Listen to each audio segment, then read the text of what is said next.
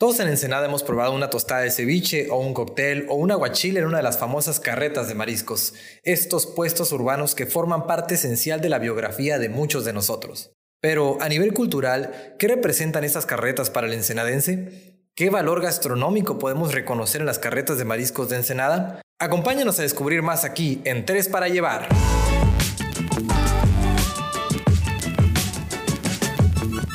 Muy buenas tardes, muy buenos días y muy buenas noches a todos los seguidores de Tres para Llevar. ¿Cómo están? ¿Cómo se encuentran? Aquí su locutor Iván Gutiérrez. Espero que estén muy bien donde sea y en el momento que sea que estén escuchando este podcast, ya sea mientras hacen ejercicio, mientras están conduciendo, mientras están quizás con una noche de insomnio o qué sé yo, ¿no? Ya saben, las ventajas de los podcasts es que pueden escucharnos en cualquier momento y a cualquier hora. Nosotros estamos con toda la energía el día de hoy, listos para un nuevo episodio en el que vamos a hablar de un tema muy rico, muy interesante para todos los ensenadenses y también para los foráneos, ¿no?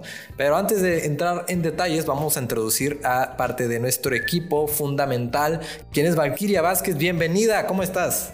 ¿Qué onda, Iván? Muy bien. Aquí, mira, disfrutando de un buen café. Porque sabes que estoy leyendo precisamente el reportaje especial de las olas del café de, por supuesto, nuestra revista favorita, revista Molcajete. ¿Tú ya la leíste bien, bien, bien?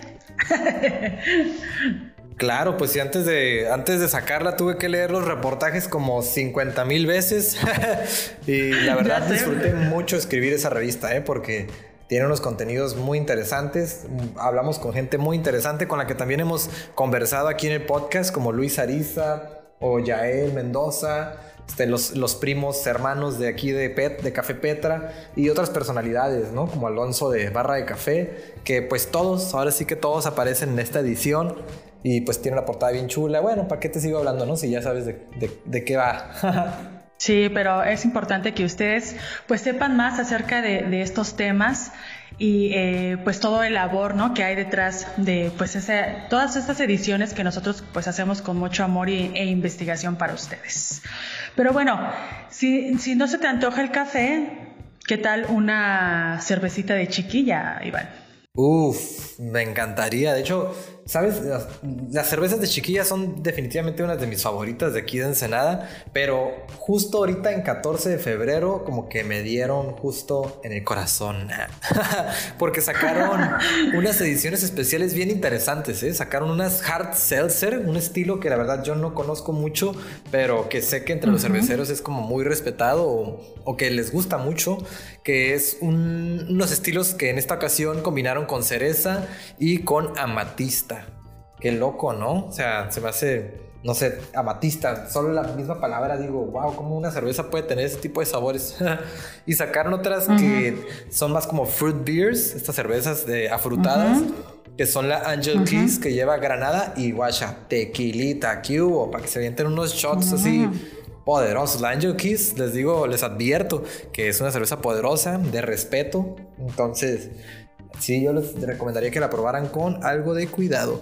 También sacaron una que se llama Amore, que es una cerveza con pitaya y Dragon Fruit, que pues el nombre de esta cerveza viene de, que Alfonso Estrada, el, el brewmaster y el fundador de Chiquilla, es una, eh, creó esta cerveza para dedicársela a su querida esposa amada, que es Maite Murillo, ¿no? Entonces esta es una cerveza con mucho amor, ¿no? Y por último, pues está esta Wild Girl, se llama, ¿no? Chica Salvaje, que es una cerveza, pues también frutal, con Pink Lemonade, ¿no? Con limonada de, cereza, que pues también está muy rica. Me acuerdo que fuimos a probarla el día que, que la lanzaron en el taproom. Entonces, pues hay una variedad de cervezas ahora sí de, de, esta efeméride tan linda que es el 14 de febrero para que pues todos nuestros oyentes de aquí de Ensenada puedan ir a degustarlas. ¿Tú tienes alguna favorita en particular, Tania? Eh, de chiquilla, fíjate que me gusta mucho la Haisi y Piñazo. Esa me gusta mucho. Esa es que a mí me encantan las IPA. Este, no soy muy de las estas cervezas frutales, tú ya sabes, no me gustan. Soy más como, pues no sé, más este tradicional, ¿no? Los Stout, las Belgian. Entonces me gustan mucho los estilos que ellos hacen. La verdad es que de esos 50 estilos que tienen, la verdad que muchas están muy ricas. Entonces, pero no tengo una favorita, ¿no? Es como que dependiendo del mood en el que esté en ese momento, es lo que se me antoja, mijo. ¿Cómo ves? Claro, ¿no? Muchas veces depende precisamente de eso, ¿no? Del mood que uno trae, como que, o sea, a pesar de que te gusten tantos estilos, a veces uno se le antoja una IPA, en otras ocasiones más bien como que una stout, por ejemplo, con este clima invernal, ¿no? Las stouts, eh, pues son de las favoritas. Pero oye, ¿por qué no nos presentas entonces a nuestra invitada el día de hoy? También para preguntarle a ella a ver cuál es su estilo de cerveza favorita, ¿no? Claro que sí, Iván. Pues hoy tenemos una invitada, a la verdad estamos de manteles largos y quien nos va a explicar muy bien el tema que pues hoy estamos eh, hablando en este podcast. Ella es la maestra Gina García Walter, estudió artes culinarias en Estados Unidos y si bien empezó esta carrera queriendo hacer solo cocina, después se fue desarrollando en otras áreas incorporándose a la Facultad de Enología y Gastronomía de la UABC, en el 2007 convirtiéndose en instructor de artes culinarias. Posteriormente hizo una maestría en cultura y alimentación en Europa, buscando el tema de la historia en los alimentos. Y el año pasado terminó una maestría en escuelas de México, ya que lo que había estudiado antes era puro, eh, meramente europeo y le interesaba la historia de los alimentos de nuestro país para poder promover la gastronomía de México en el extranjero. Actualmente es coordinadora del área de vinculación y extensión, extensión de la cultura universitaria de la UABC. Así que bienvenida Gina a Tres para Llevar. ¿Cómo estás? Hola, muchas gracias por la invitación. Muy, muy bien. Aquí antojando con todo lo que están contando de las cervecitas. y luego con el ceviche, imagínate. no, pues qué mejor combinación, ¿no? Ya sé. A ver, cuéntanos, Gina, ¿cuál es em, tu cerveza favorita? A mí me gustan mucho las Pale y las Ámbar. Este, se me hacen mm. como más fáciles de tomar. Las otras me gustan, pero ya para un momento así a gustito, de pura cerveza, porque usualmente yo acostumbro cerveza, pero con comida, o sea, el, picoteo para acompañar. Ah, ok, qué rico. Oye Gina, y em, bueno, las, las carretas de mariscos, creo que todos en Ensenada hemos probado una tostada de ceviche o un cóctel o un aguachile, ¿no? Una de estas carretas. Son de esos puestos urbanos que forman parte esencial de la biografía de muchos. A nivel cultural, ¿qué opinas que representan estas carretas para los ensenadenses? Uf, pues hay mucho detrás de ellas, mucha historia. Em, algunas de las carretas que existen en Ensenada ya en este momento deben de estar cumpliendo el medio siglo, más de 50 años de, estar sirviendo tostadas de pescado y marisco. Entonces imagínense cuántas generaciones no habrán trabajado y también eh, degustado de lo, de lo que hay. Culturalmente hablando, eh, para empezar, la comida de la calle eh, es un, modelo alimentario que representa mucho lo que se consume en los, en los hogares, pues tiene que ser como comida fácil, accesible, sencilla para, para poder estar comiendo y Ensenada no es la excepción, mientras que en la Ciudad de México tenemos una variedad de tacos, aquí las tostadas son lo que rigen, ¿no? Y pues como les estaba diciendo, vienen a representar eh, lo que es nuestro producto más importante, el producto marino, el producto del mar, el pescado y el marisco. Y pues también siguen una, una línea o un, un concepto de respetar el sabor eh, de, los, de los ingredientes, ¿no? Entonces eh, son preparaciones súper sencillas donde lo fresco tiene que ser la, lo que distinga y pues nos habla mucho de lo que había en las casas. Las carretas de marisco pues obviamente eh, traen el producto de lo que muchos pescadores vendían este, o bien preparaban en, sus hogares, ¿no? En Ensenada particularmente tenemos un estilo de ceviche eh, muy diferente a otras zonas, pero por ser frontera, por estar en Baja California, también las carretas y mariscos vienen a, a presentarnos este este juego de migrantes que vienen, se establecen en nuestra ciudad y que traen con ellos sus cocinas. Entonces, Dentro de las carretas también podemos encontrar diferentes eh, tendencias o formas de, de, preparar el ceviche y te vas a dar cuenta cuáles son como más ensenadenses o cuáles son más sinaloenses o cuáles son eh, más nayaritas, ¿no? Entonces eh, podemos encontrar una, una, diversidad de productos, pero también una diversidad de cocinas de, de la costa de, de, México en una, en una sola preparación, ¿no? Porque no nomás venden ceviches, también eh, tenemos los famosos cócteles en donde el marisco de ensenada sale a relucir, ¿no? Eh, pulpo, almejas, diferentes tipos de conchas como la pata de mula se pueden servir en, esta preparación o bien así directo de la, de la concha. Órale, no, pues suena súper rico lo que nos estás contando, Gina. Ya me abriste el apetito. Ah. se antojó un coctelito, ¿no? Ay, qué rico para maridar. este, y esto que mencionas de la migración está muy interesante, es algo que, queremos preguntarte un poquito más adelante, pero antes de eso quisiera mencionar eh, lo siguiente. Eh, la doctora Carolina Mata, que seguramente tú conoces porque también es docente aquí en la, en la UABC, en la, Facultad de, de, Tecnología y Gastronomía, nos había compartido hace unos días que tu tesis de maestría tenía que ver precisamente con una aproximación a los mariscos de Ensenada. Em, ¿Desde qué enfoque abordaste el tema? Si nos pudieras platicar un poquito al respecto. Sí, yo utilicé las, las carretas de pescado y marisco como un ejemplo para explicar precisamente esa interacción que en ese momento empezaba a existir entre las cocinas populares y tradicionales y la alta cocina, es decir, un chef que ya trae estudios y que trae quizás un poco más de innovación y trae técnicas eh, distintas o sirve los platillos de, formas diferentes. Lo que me di cuenta es que en ese momento ya no era suficiente nada más la cocina molecular, sino que teníamos que volver un poquito a la raíz y al sentido de lo que es la comida, el sabor prácticamente, y empezaron a, darse esas interacciones, ¿no? Había eh, particularmente una carreta que empezaba a desarrollar aparte de las tostadas y, mariscos, eh, salsas que acompañaran, incorporar otros ingredientes y pues a, chefs locales y también de talla internacional. Les interesó mucho la técnica, el uso del producto que tenían y pues eh, prácticamente le dieron la bendición y la entrada, ¿no? Este, a, esta, a esta persona, eh, seguramente la conocen, Sabina Bandera de la Guerrerense, y se empieza a incorporar eh, la comida popular en pues las grandes élites de la cocina profesional, ¿no?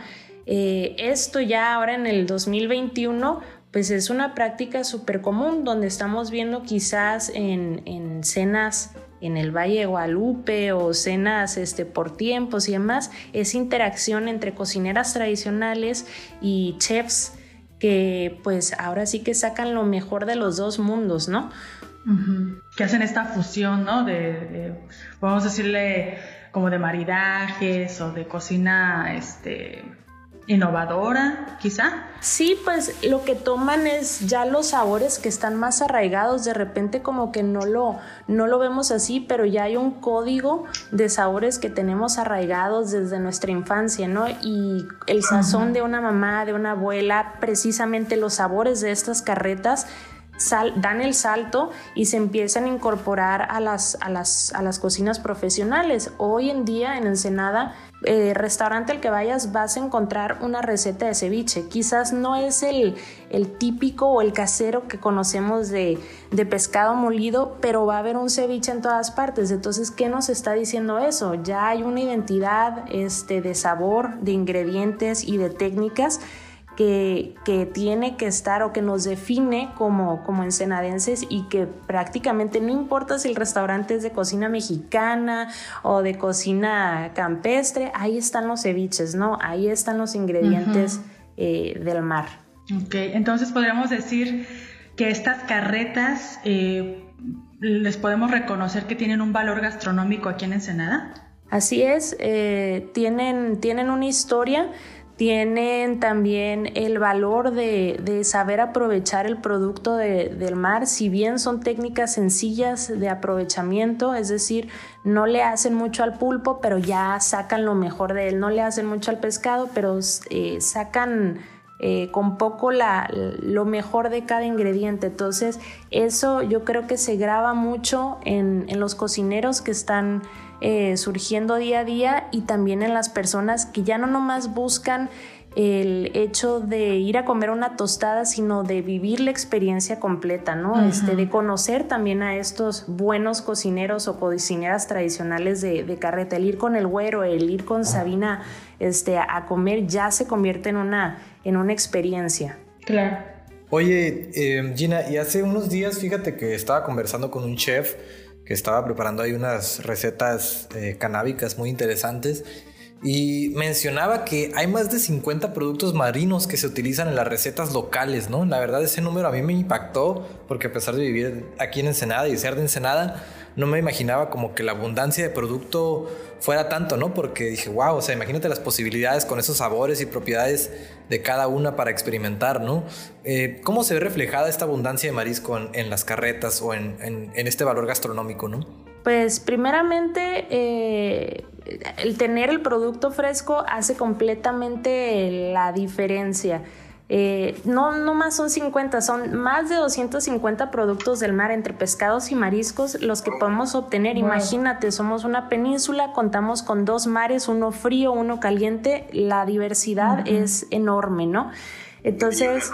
Entonces, eh, de ceviches, por ejemplo, les decía, podemos contar con el ceviche estilo ensenada, que es de pescado molido, pero también al incorporar otras cocinas, este, como la sinaloense o como la, como la, de Guerrero, que de ahí viene la, la, guerrerense, tal cual, recetas de su, de su suegra, según cuenta ella este, incorporan otras maneras de hacer ceviche y con ella, por ejemplo, no únicamente encuentras de pescado, sino que ella aprovechaba también lo que es el pepino de mar o el callo de hacha y los incorpora en diferentes preparaciones o si vas a una carreta más de estilo sinaloense vas a encontrar un ceviche más tirándole al al aguachile con el camarón, que es la estrella de, de, Sinaloa. Pero también en los, en los cócteles vas a encontrar, como mencionaba, pulpos, almejas de diferentes tipos, la blanca, pismo, o sea, hay una, una variedad infinita, infinita de,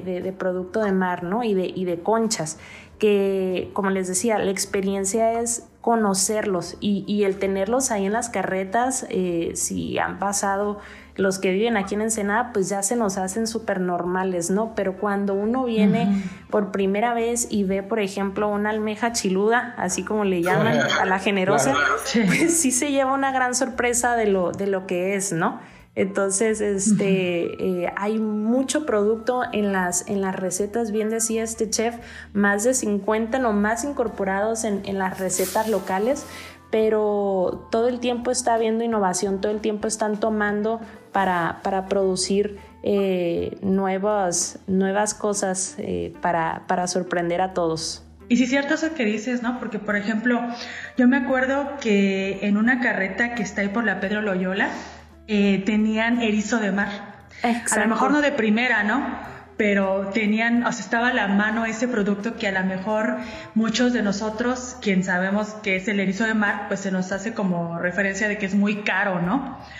Entonces, a mí se me, yo no soy de Ensenada, pero a mí se me, se me hacía muy, este, pues chistoso eso, ¿no? Como ese, ese producto que a lo mejor representaba eh, algo caro o algo que no es muy accesible, pues lo podías encontrar en una carreta. Entonces, eso se me hacía muy, muy cura, pues, ¿no? y me gustaba porque pues podías acceder a esos, a esos productos como el pepino de mar o como estas almejas que comentas algo que está a la mano, pues, ¿no? Y que no necesitas ir a un restaurante muy caro o, por el estilo.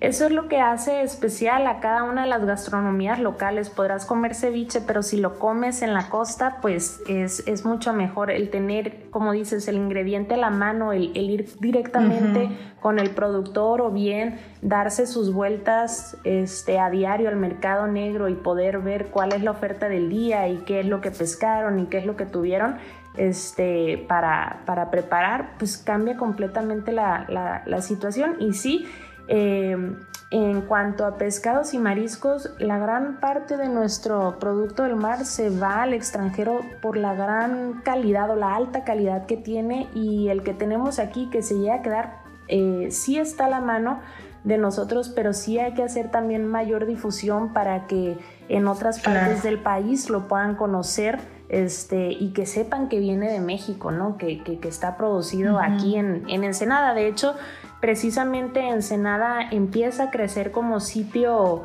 eh, turístico, gastronómico o como ruta gastronómico a partir del vino y precisamente de la cocina de producto de mar, que es, ¿qué es esto? ¿no? Las, las carretas y pues, primeramente y luego todas las propuestas que empiezan a hacer los, los los restaurantes más formales. Oye Gina, y ahora sigo viendo este tema que nos mencionabas hace un momento de la migración. O sea, ahorita nos estabas comentando, ¿no? Pues la calidad del producto, las diferentes formas de preparar el producto, ¿no? Que la guerrerense retoma pues recetas de guerrero, que hay un ceviche que va más, que tiende más al aguachile, que viene más de la tendencia de Sinaloa.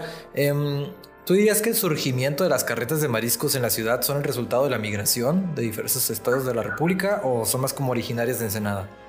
No, em, la migración yo creo que el resultado es darle variedad a esas carretas, ¿no? El que no se defina un único estilo, sino que precisamente lo que es Baja California, que sea la mezcla de, de varias culturas, ¿no? En este caso de varias cocinas pero comentaba al principio, las, las carretas surgen como una necesidad de negocio eh, y del negocio y bueno de vender alimentos de lo que tienes a la mano pues presentar una preparación sencilla casera es el, el ceviche no lo mencioné antes, pero en la historia del ceviche, básicamente en otros estados sucede lo mismo. Cuando el pescador está en su jornada, pues tiene que comer. Pasan varias horas, desde altas horas de la mañana y hasta el mediodía, un poquito más.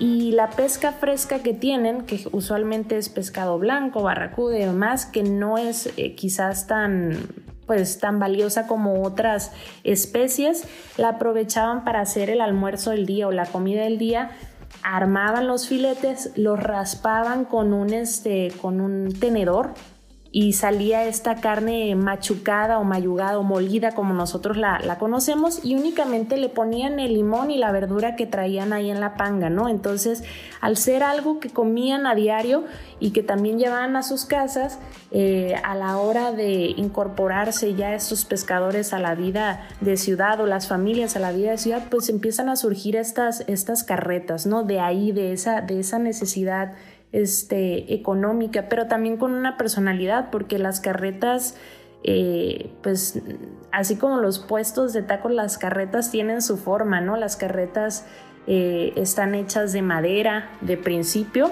Este, con, con, pocos aditamentos, realmente no había ni, ni, refrigeración, no tienen de hecho ni refrigeración. Y con el tiempo han ido evolucionando y mejorando las cuestiones de higiene que de repente este, eran una... exactamente, ahorita ya no nomás hay carretas de madera, también encuentran este, carretas de acero inoxidable. Eh, cuidan un poquito más los procesos, por ejemplo, ya se llevan sus hieleras para conservar algunos productos. Antes prácticamente era el bote de ceviche ya preparado y como ya estaba curtido y con limón, pues con eso era suficiente. O en los cócteles, por ejemplo, ya venía la preparación este, de quizás el pulpo o de los caracoles o, u otras eh, mariscos que sí necesitan un proceso previo y ahorita ya los ya hacen un cuidado mayor, sí por el, pues ahora sí las reglamentaciones sanitarias, pero también es, esta interacción que ha habido entre, entre cocineros este, entrenados, por así decirlo, y ellos, ¿no? O sea, han, han mezclado lo mejor de los, de los dos mundos, los han enseñado a organizarse y por otra parte han, los, los otros han eh, disfrutado de, de, las técnicas eh, caseras, ¿no? O de, las, o de los sazones de, casa. Ok. ¿Y por qué crees que hay tantas carretas? ¿Se van multiplicando a partir de que los mismos trabajadores se independizan? Pues mira, mm, yo no soy economista, pero yo creo que eh, el negocio de los alimentos es buen negocio. A veces le va mejor a un taquero, eh, a un señor que vende tostadas eh, de ceviche o al que vende tacos de pescado que al que tiene este una empresa. Tres maestrías, ¿no? Sí, entonces eh, todo mundo tiene que comer, todo mundo o la gran mayoría, yo no conozco mucha gente que no disfrute comer o que no salga a comer como una forma de, esparcimiento también, de disfrutar. Entonces eh, yo creo que empiezan a surgir en base a la demanda y al ser un producto popular, pues y fácil sobre todo, fácil y barato, pues se va reproduciendo este para que ya no nomás se vendiera en la parte turística, que es como inician, sino que también se empiecen a incorporar a otras partes de la ciudad alejadas de, de, de donde está la, el, malecón o lo que es la zona. A mí se me hace muy raro antes ver este, ya más alejado de lo que es este, la, el, el centro de Ensenada carretas de pescado y marisco y ahorita es súper común. Podemos ver aguachiles para llevar, ceviches, inclusive el modelo ya está cambiando. Ya no nomás son las carretas y pescados este, que se venden como ambulantes, sino eh, el modelo ya está haciendo también las, las, este, las ventas en línea, ¿no? Entonces, ahorita hay una infinidad de personas que te venden a través de redes sociales, este, el paté, el ceviche, y cada uno tiene como su receta especial, ¿no? No, pues este lo hace este, más estilo ensenada. Este le pone cóctel, este, o cómo se llama, el, clamato. Este le pone este, chiles, este le pone aceitunas y ya cada uno en su propia inventiva le va, le va dando giros a la, a, la, receta. Antes el ceviche era una salsa de pico de gallo básica y el, y el pescado y ahorita podemos encontrar muchas versiones de, del ceviche. Sí.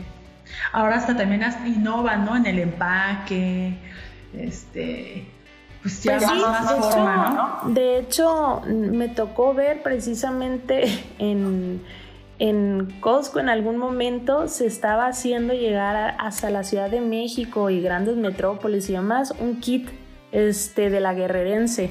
A la gente que venía de la Ciudad de México le encantaba el producto y, y había un kit literal en línea que vendía eh, la forma de prepararlo y te mandaban las conchas desde Ensenada y demás para que tú ya nomás agregaras el, producto fresco de vegetales y tuvieras ahí tu, tu preparación, ¿no? Sí, pues es, es, como se va moviendo el producto ya a otros niveles, ¿no? Y esto que comentabas ahorita, por ejemplo, de, de cómo algunas carretas se adaptan a, pues, por ejemplo, ahorita con la pandemia, ¿no?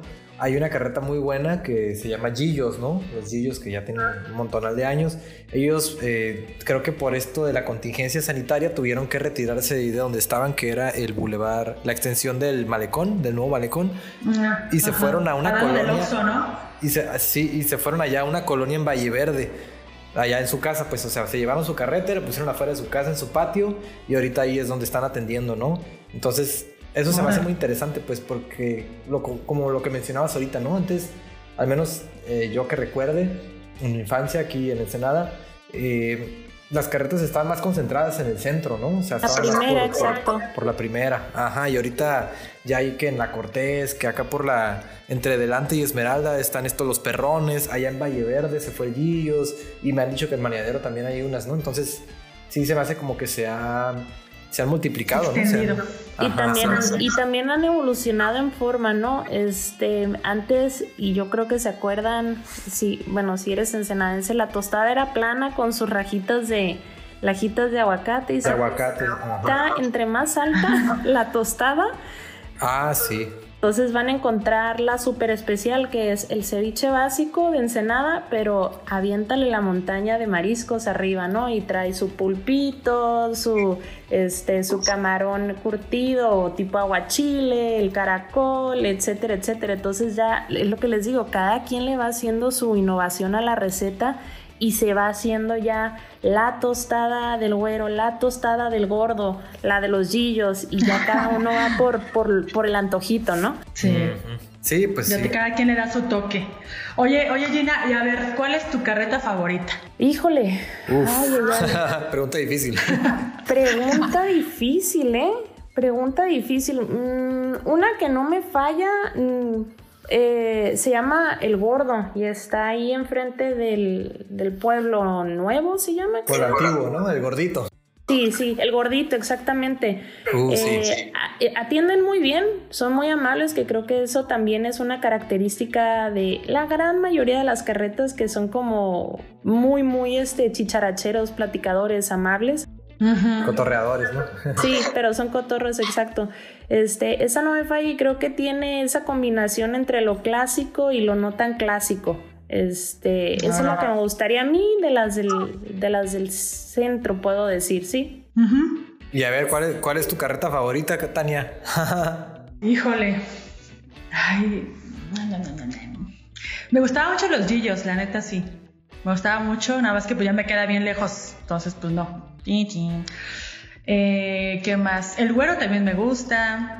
No soy muy fan de la guerrerense, ni modo, que se enojen y me digan Es que, es que tiene, es amor-odio, o la amas o la odias, o sea, tiene un estilo como pues, muy... Yo estoy en el bando de que la odio, ah, no es cierto. nah, no es cierto. no, pero, pero siento como que ay, no sé, como que está eh, muy, muy extravalorada, ¿no? El, eh, eso yo creo que fue el problema, la mediatizaron mucho, o sea, le explotaron mucho mediáticamente y como que si vives en Ensenada dices, pues no, no es para tanto, ¿no? Pero me imagino que es el es el resultado de los, de los medios, ¿no? Y de las redes sociales y de, y de que todo el mundo quiere ser, este, ahora sí como crítico gastronómico o viajero o bloguero gastronómico y demás. Entonces, este, pues la competencia es dura. ya sé. Este, pues esas. O también no, no, soy mucho así de carretas, porque a veces me da miedo. Ah, pero pues es saladillos, los güeros, pero voy a ir a la que dices tú, Gina.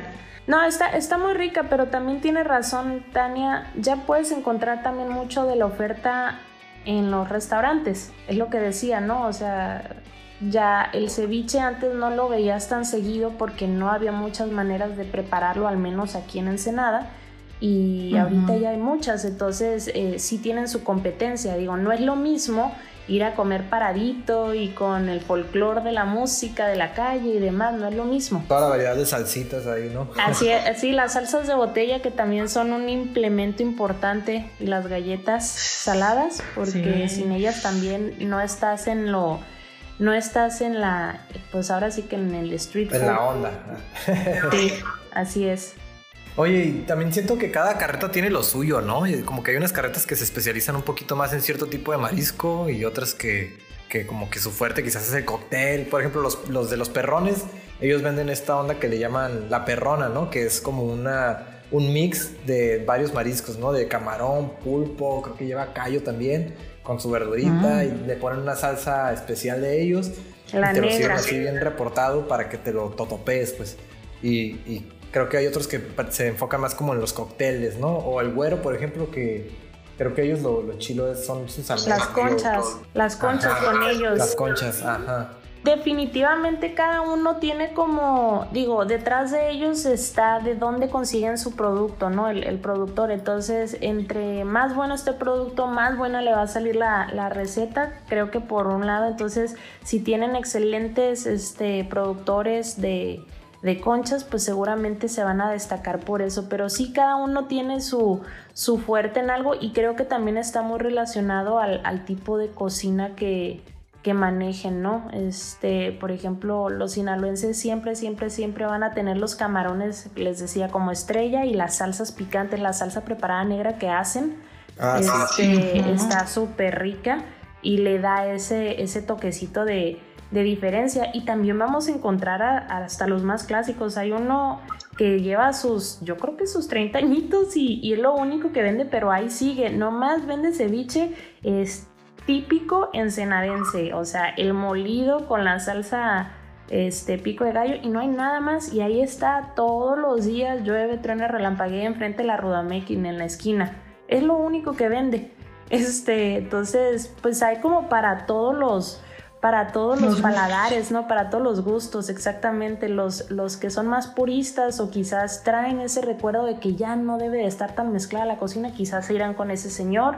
Y los que quieran innovación este, y otro tipo de cosas nuevas y que todo el tiempo quieren que los estén sorprendiendo, quizás van a ir con, con este, los gillos o, con otro tipo de carreta. Entonces, pues para cada, para cada persona. Y ya los que quieran la selfie, pues ya se van con la guerrerense. hasta para eso, hasta para eso hay. Hasta para eso. Sí, pues ahora sí que para todos los gustos hay, ¿no? Así es. Pues bueno, yo creo que con esto llegamos al cierre de este episodio. Gina, muchísimas gracias por todo lo que nos compartiste. La verdad, al menos a mí me dejas bien entusiasmado y con un chingo de ganas de mañana, de mañana irme a, a comer un coctelito, una almeja o una tostada, ¿no? Porque hablar de tanto de estos mariscos sí que sí te abre el apetito, ¿no? ya sé. O se vienen aquí a la casa y yo les preparo. la neta a mí me quedan bien perrones, ¿eh? No es por nada. Oh, ya, ya dijo, ¿eh? Ya dijo, quedó grabado aquí para la posteridad, ¿eh? Ya dijo. Una, unas buenas cheves y miren. Con eso, sencillito y... Pero qué rico sabe. Pues, pues muchas gracias, gracias Gina. No, gracias por la invitación y qué rica plática también. Sí, muchas gracias. Claro que sí, pues en eso nos especializamos, en, en, conversar y comer a gusto, ¿no, Tania? eso, es lo importante, eso es lo importante, que, que se disfrute, que se disfrute la comida. Así es. Y pues bueno, Valkyria, no sé si quieras antes de despedirnos mencionar cierta cervecita especial que está circulando ya por las gargantas de Ensenada, que a mí en lo personal es una cerveza que me gustó mucho, una Hazy IPA, pero creo que tú eres la indicada para platicarnos más de esa cerveza llamada la Espirituosa. Así es, Iván. Pues sí, ya está la Espirituosa a la venta en Valkyria Company y en Chiquilla eh, también ahí está. Es una Hazy eh, IPA piñazo eh, y tiene mezcal añejo, un mezcal que se añejó dos, años en barrica de roble francés. Entonces, pues hace una combinación perfecta porque ese mezcal, eh, como es añejo, eh, pues se recomienda maridar con frutos secos como piña, chabacano y nueces. A, diferencia del, mezcal joven que pues lo, maridamos con el chapulín, la sal de gusano, la naranjita o la manzana verde, ¿no?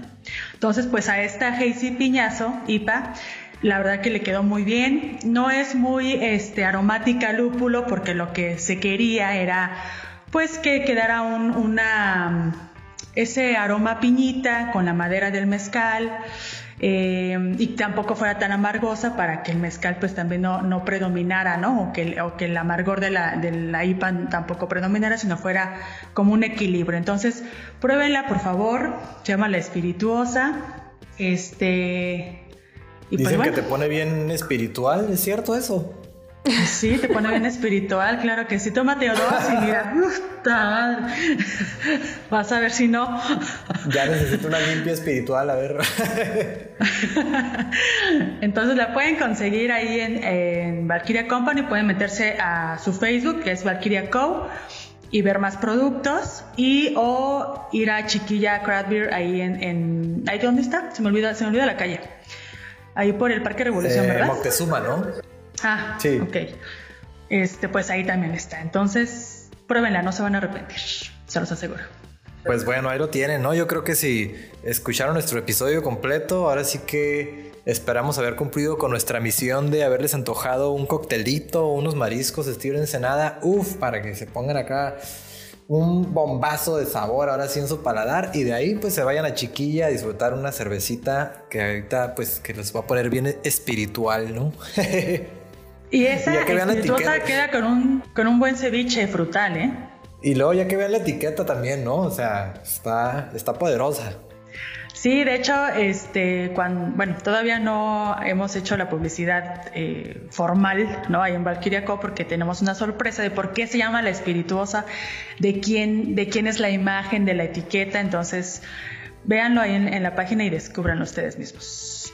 Así es. Pues bueno, ya saben que siempre nos encanta dejarlos con muchas sorpresas e incógnitas.